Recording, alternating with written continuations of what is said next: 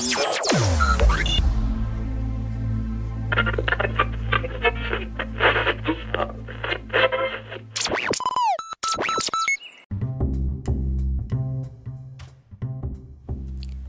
don't meet people by accident. Everyone comes into our lives for a reason. This week, I bumped into a very special young lady, Hannah, and from a three minute conversation, I knew that it would be great for her to meet our regular guest, Chloe. So we recorded a conversation between Hannah and Chloe.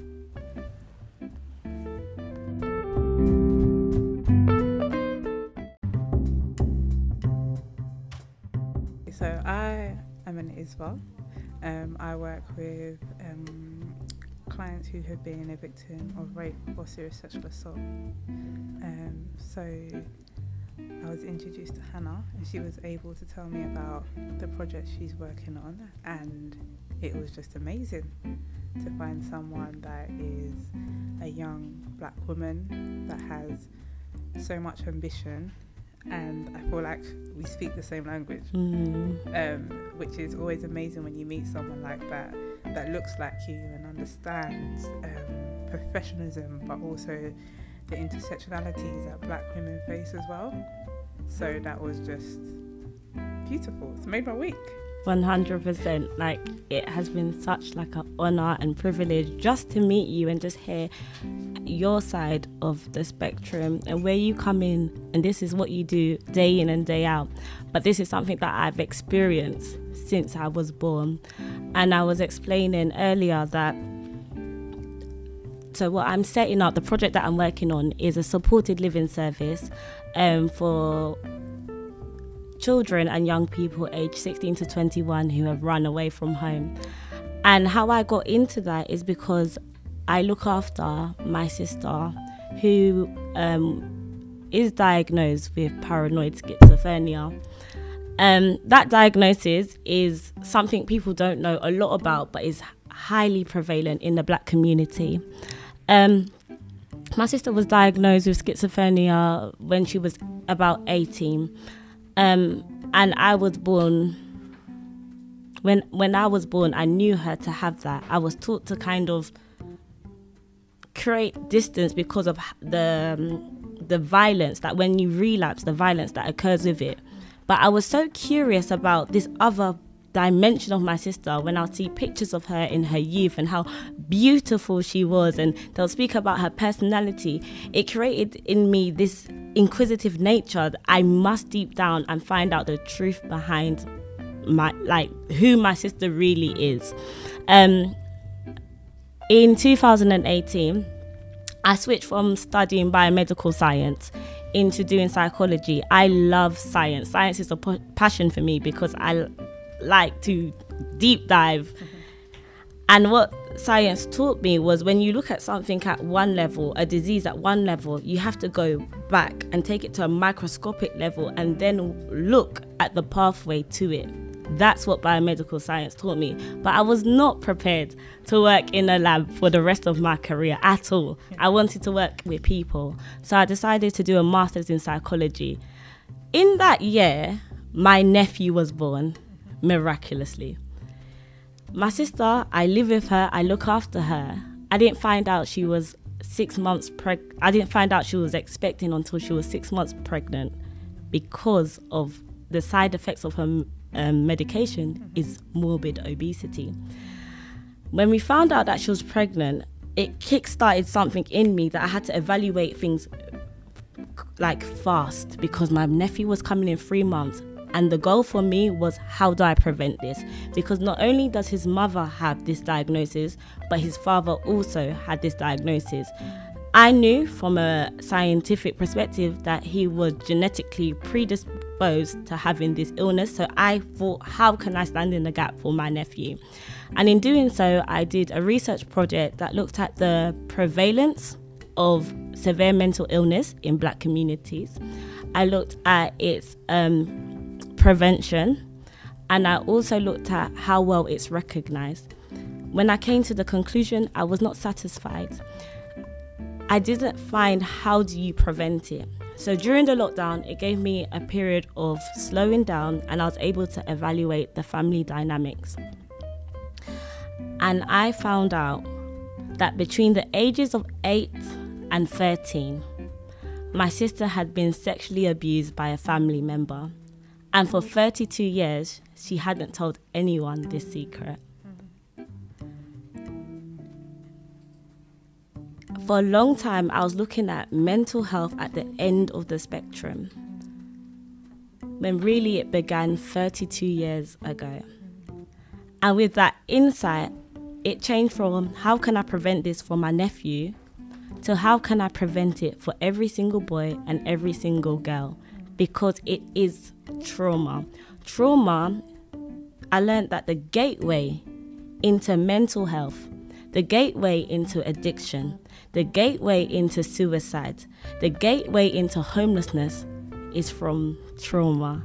And it's often missed by parents, it's often missed by mental health institutions, it's often missed by education. And that means that when we see it, when the person is the age of 18, when we see mental health when the person is the age of 32, we wouldn't put the two and two together. But now with this insight, the science, we can definitely do something to be ahead of the game so that this isn't a crisis. Given the pandemic and the effect that it's had on everyone's mental health, we don't know what the picture looks like in the future, but there's something we can do about it today.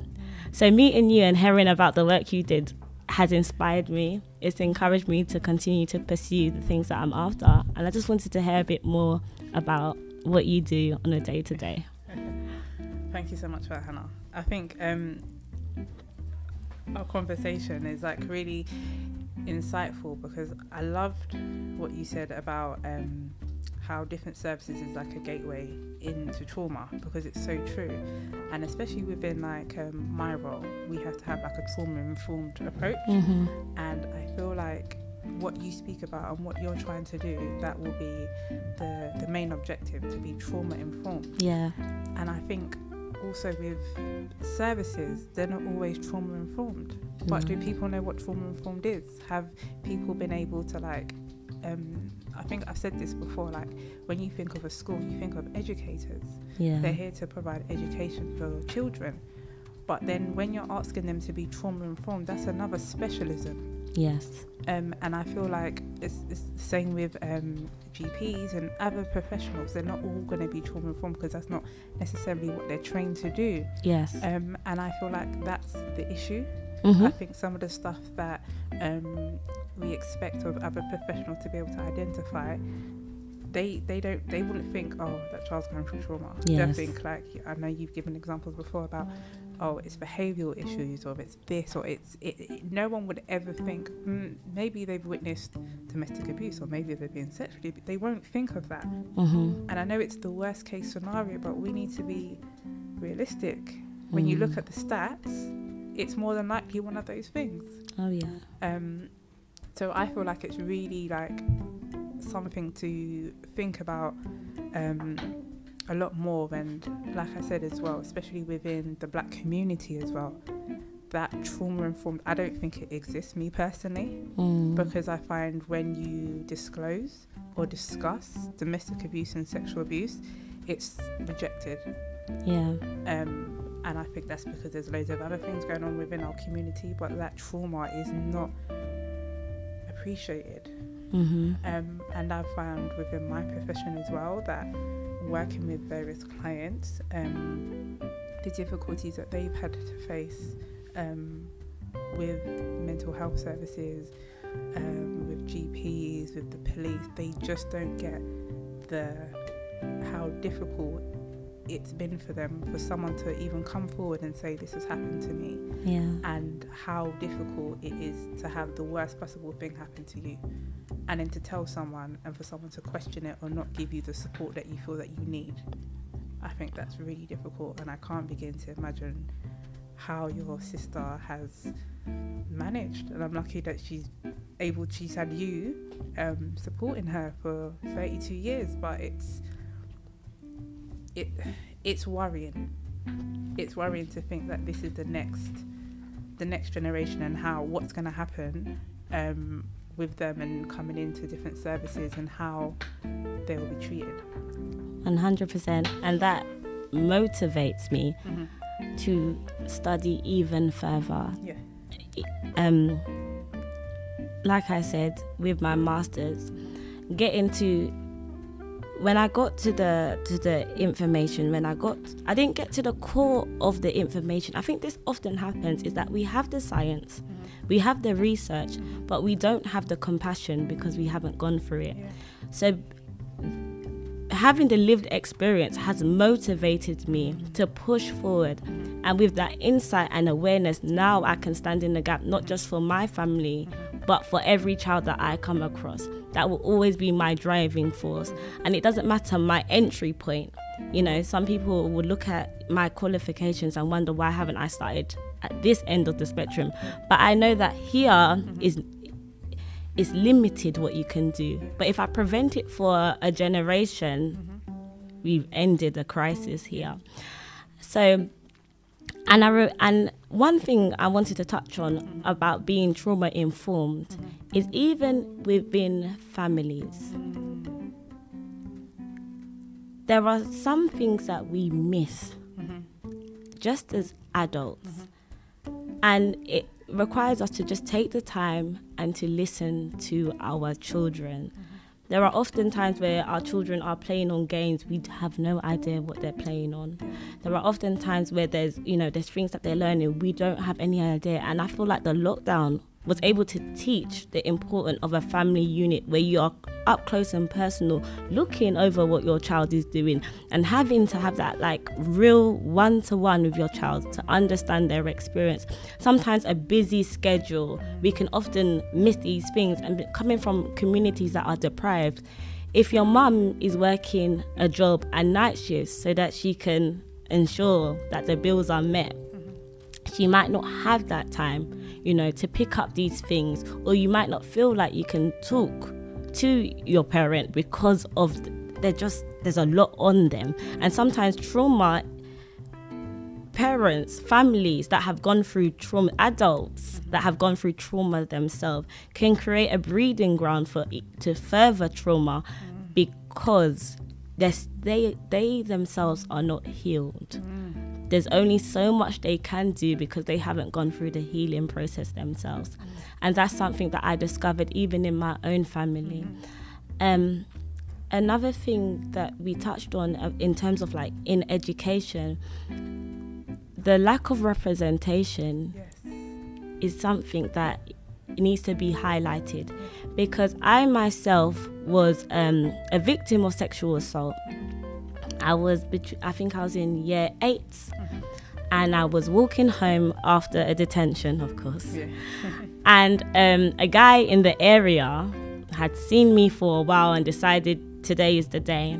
And he had dragged me in that alleyway, and I thought, that's it. This is what's gonna happen. Um, luckily, it it didn't occur. But I remember the next day, I went to a teacher because I felt like she would understand. I didn't go to my mum. I went to a teacher and I said, Miss, this is what happened. Obviously, because of safeguarding, she escalated the issue. But because I, I could identify myself in that teacher, I felt free to disclose. And sometimes, even if you are not trauma informed, it's just having in that listening ear, Yeah. making time for children, and actually taking their concerns as a concern mm-hmm. rather than that's just children talking Yeah. these things can like at a basic level mm-hmm. can help what are, what are some of the things you know in terms of having a trauma informed approach would you say is necessary I think, um, repre- like you said, representation. I feel like that's so important.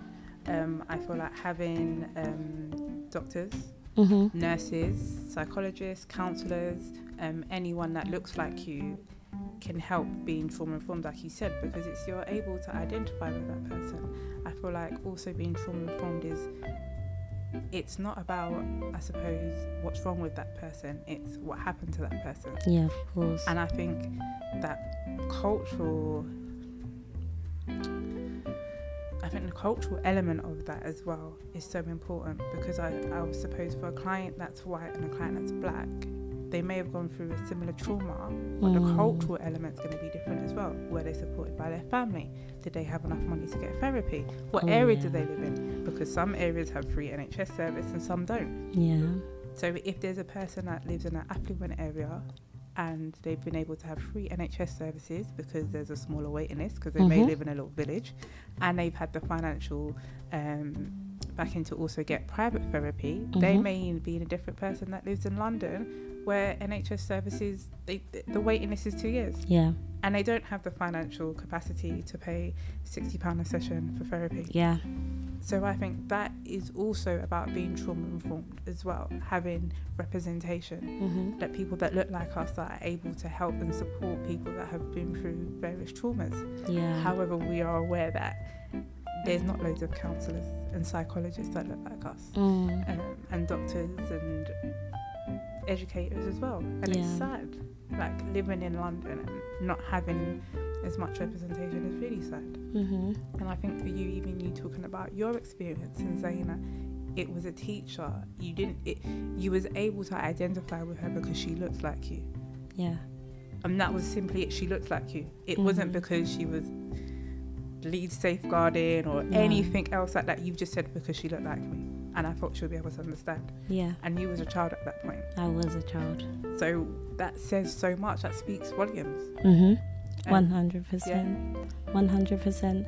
And I think making the time to learn. mm, Like we're speaking now and we went through the education system Yeah. and we have a better understanding of these things. mhm, And it's literally taking you know, we can't live in ignorance. Mm. And it's just taking that approach to say, actually this is something I wasn't aware of. Let me find more about this. mm, So that if this does come my way, I know what to do. yeah. and I feel like at there were so many hallmarks in which somebody could have intervened for my sister that it was missed at home, then missed at school, then in the mental health institutions there was n- no type of intervention. Like you were saying, um, in terms of like psychotherapy, counseling. They're often not the first thing that is recommended, especially to ethnic minorities, because they often present at crisis point. So they're bro- brought in through the judicial system, usually through the A and E, and they're presenting with signs that it's just like tame them.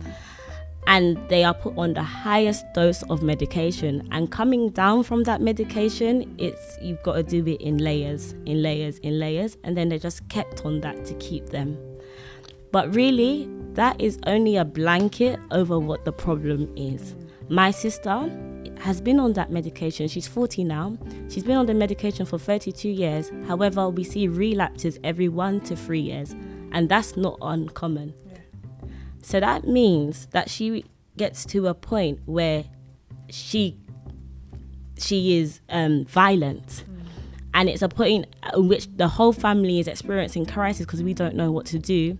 She goes into this mental health services where there's so much the way they're dealing with her because she's at crisis point is not in the most compassionate, loving, tender. It's not a healing environment. It's just the here are the four walls. Let's see how long until she can kind of stabilize. But we're not getting to the root, so it's continuing. It's a cycle. It's a cycle. So we can't just medicalize these things because the way I see mental health has changed over the years.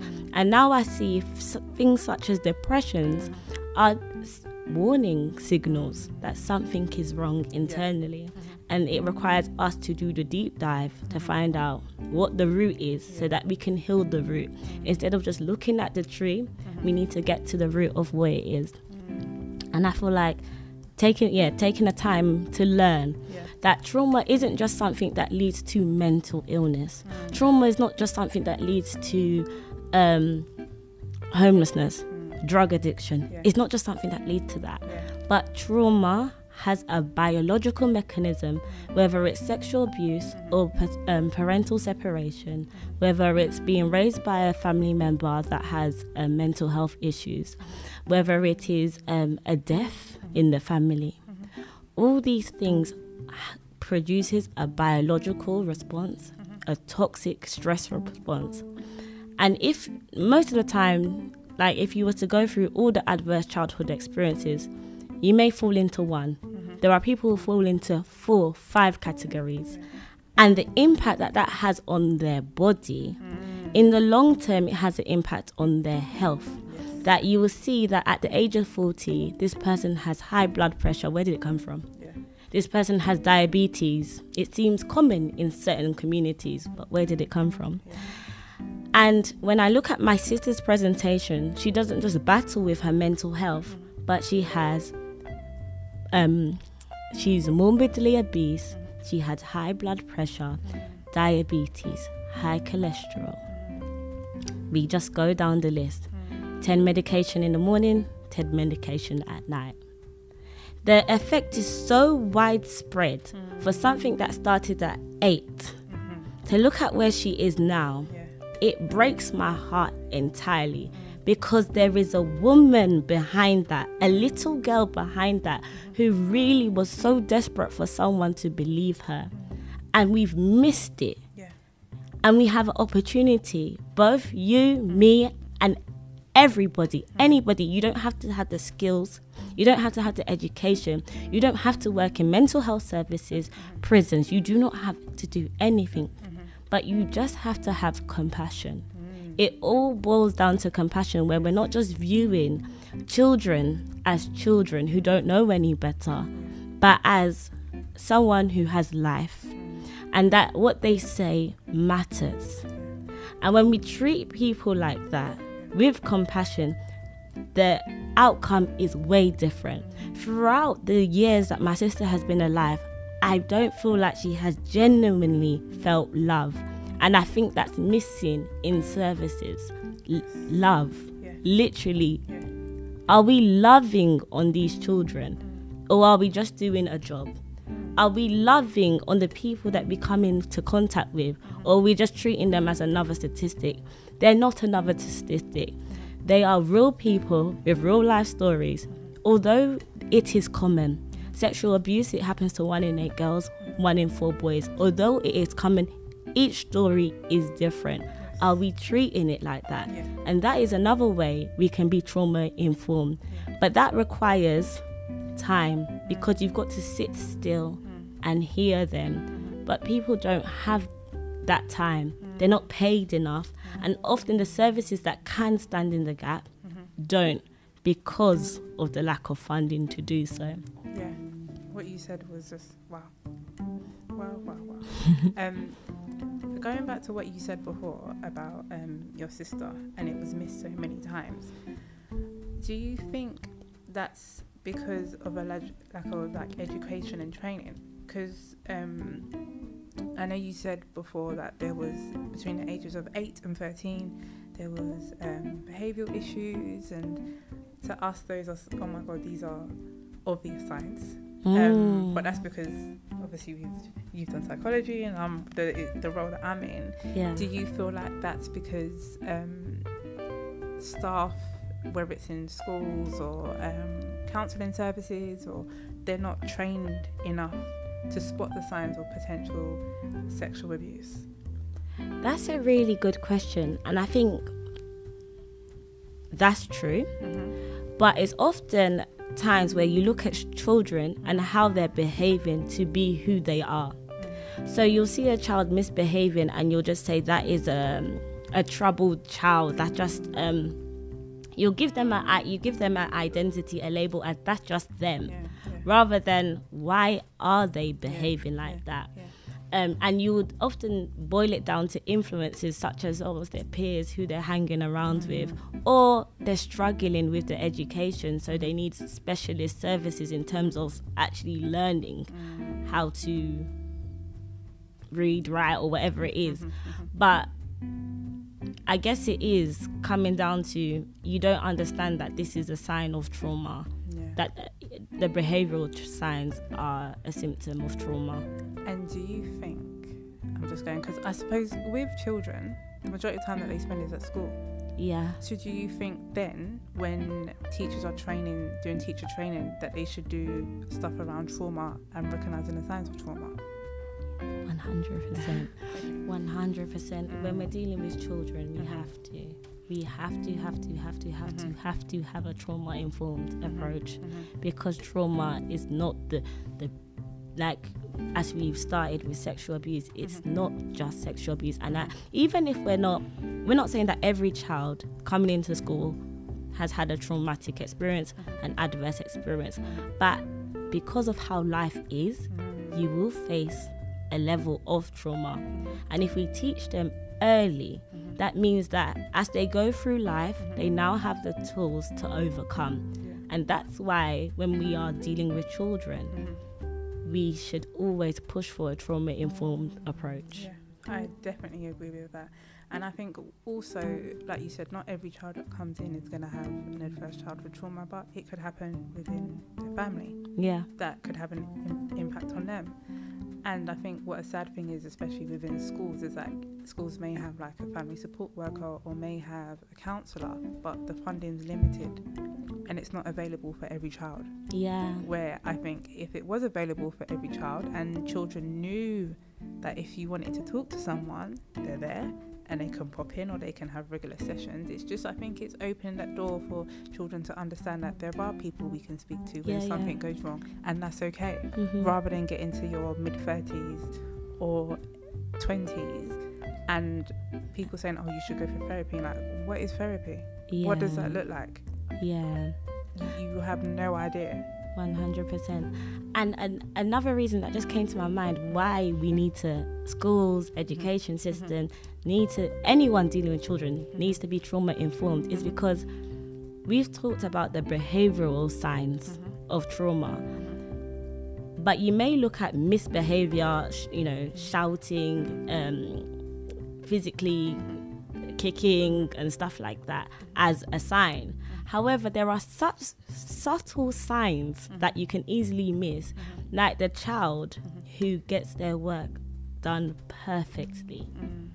And the reason why that came to mind is because um, I am the youngest of three, um, and my the middle child, my my elder sister, is a high achiever, mm. high achiever. Yeah. And sometimes it's those high achievers that go through the crack mm. because they're doing well. Yes. However, she was using in her in her child brain, mm-hmm. if I can get everything right, get a good job, mm. get a good degree, get a good job, mm-hmm. I can come out of this house. This is my ticket to freedom. So she did everything mm-hmm. that she could physically possibly do to get out of this trauma filled environment that there was a lot of things that she suppressed because when she would look at my sister's situation and look how my mum was handling it she would think that what I'm going through doesn't equate to what my sister is going through. So I'm going to suppress that emotion and I'm going to put my head down and I'm going to focus on my books.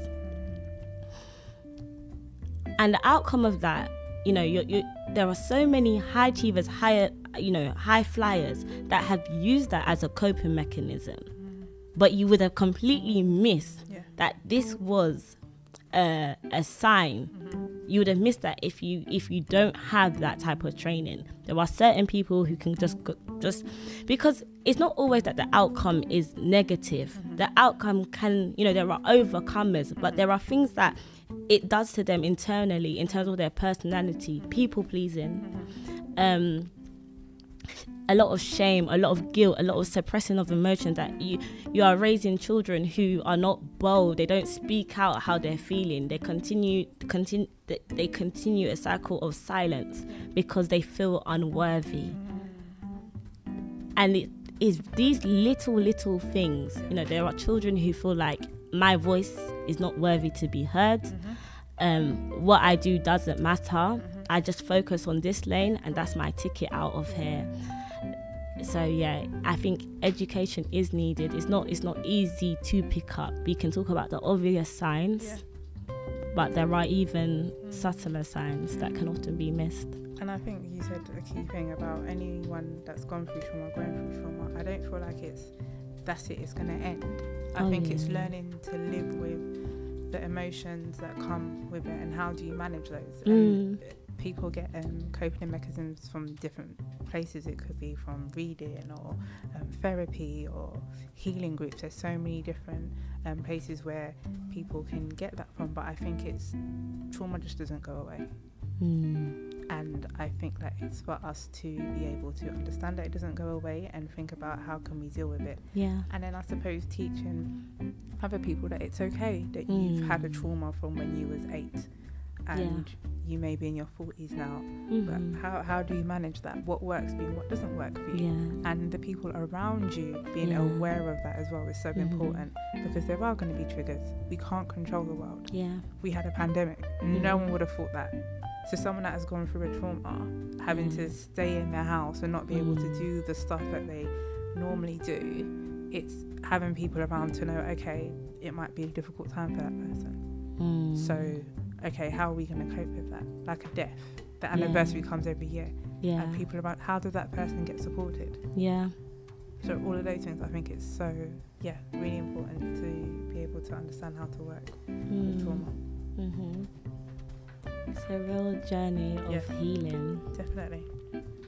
Right?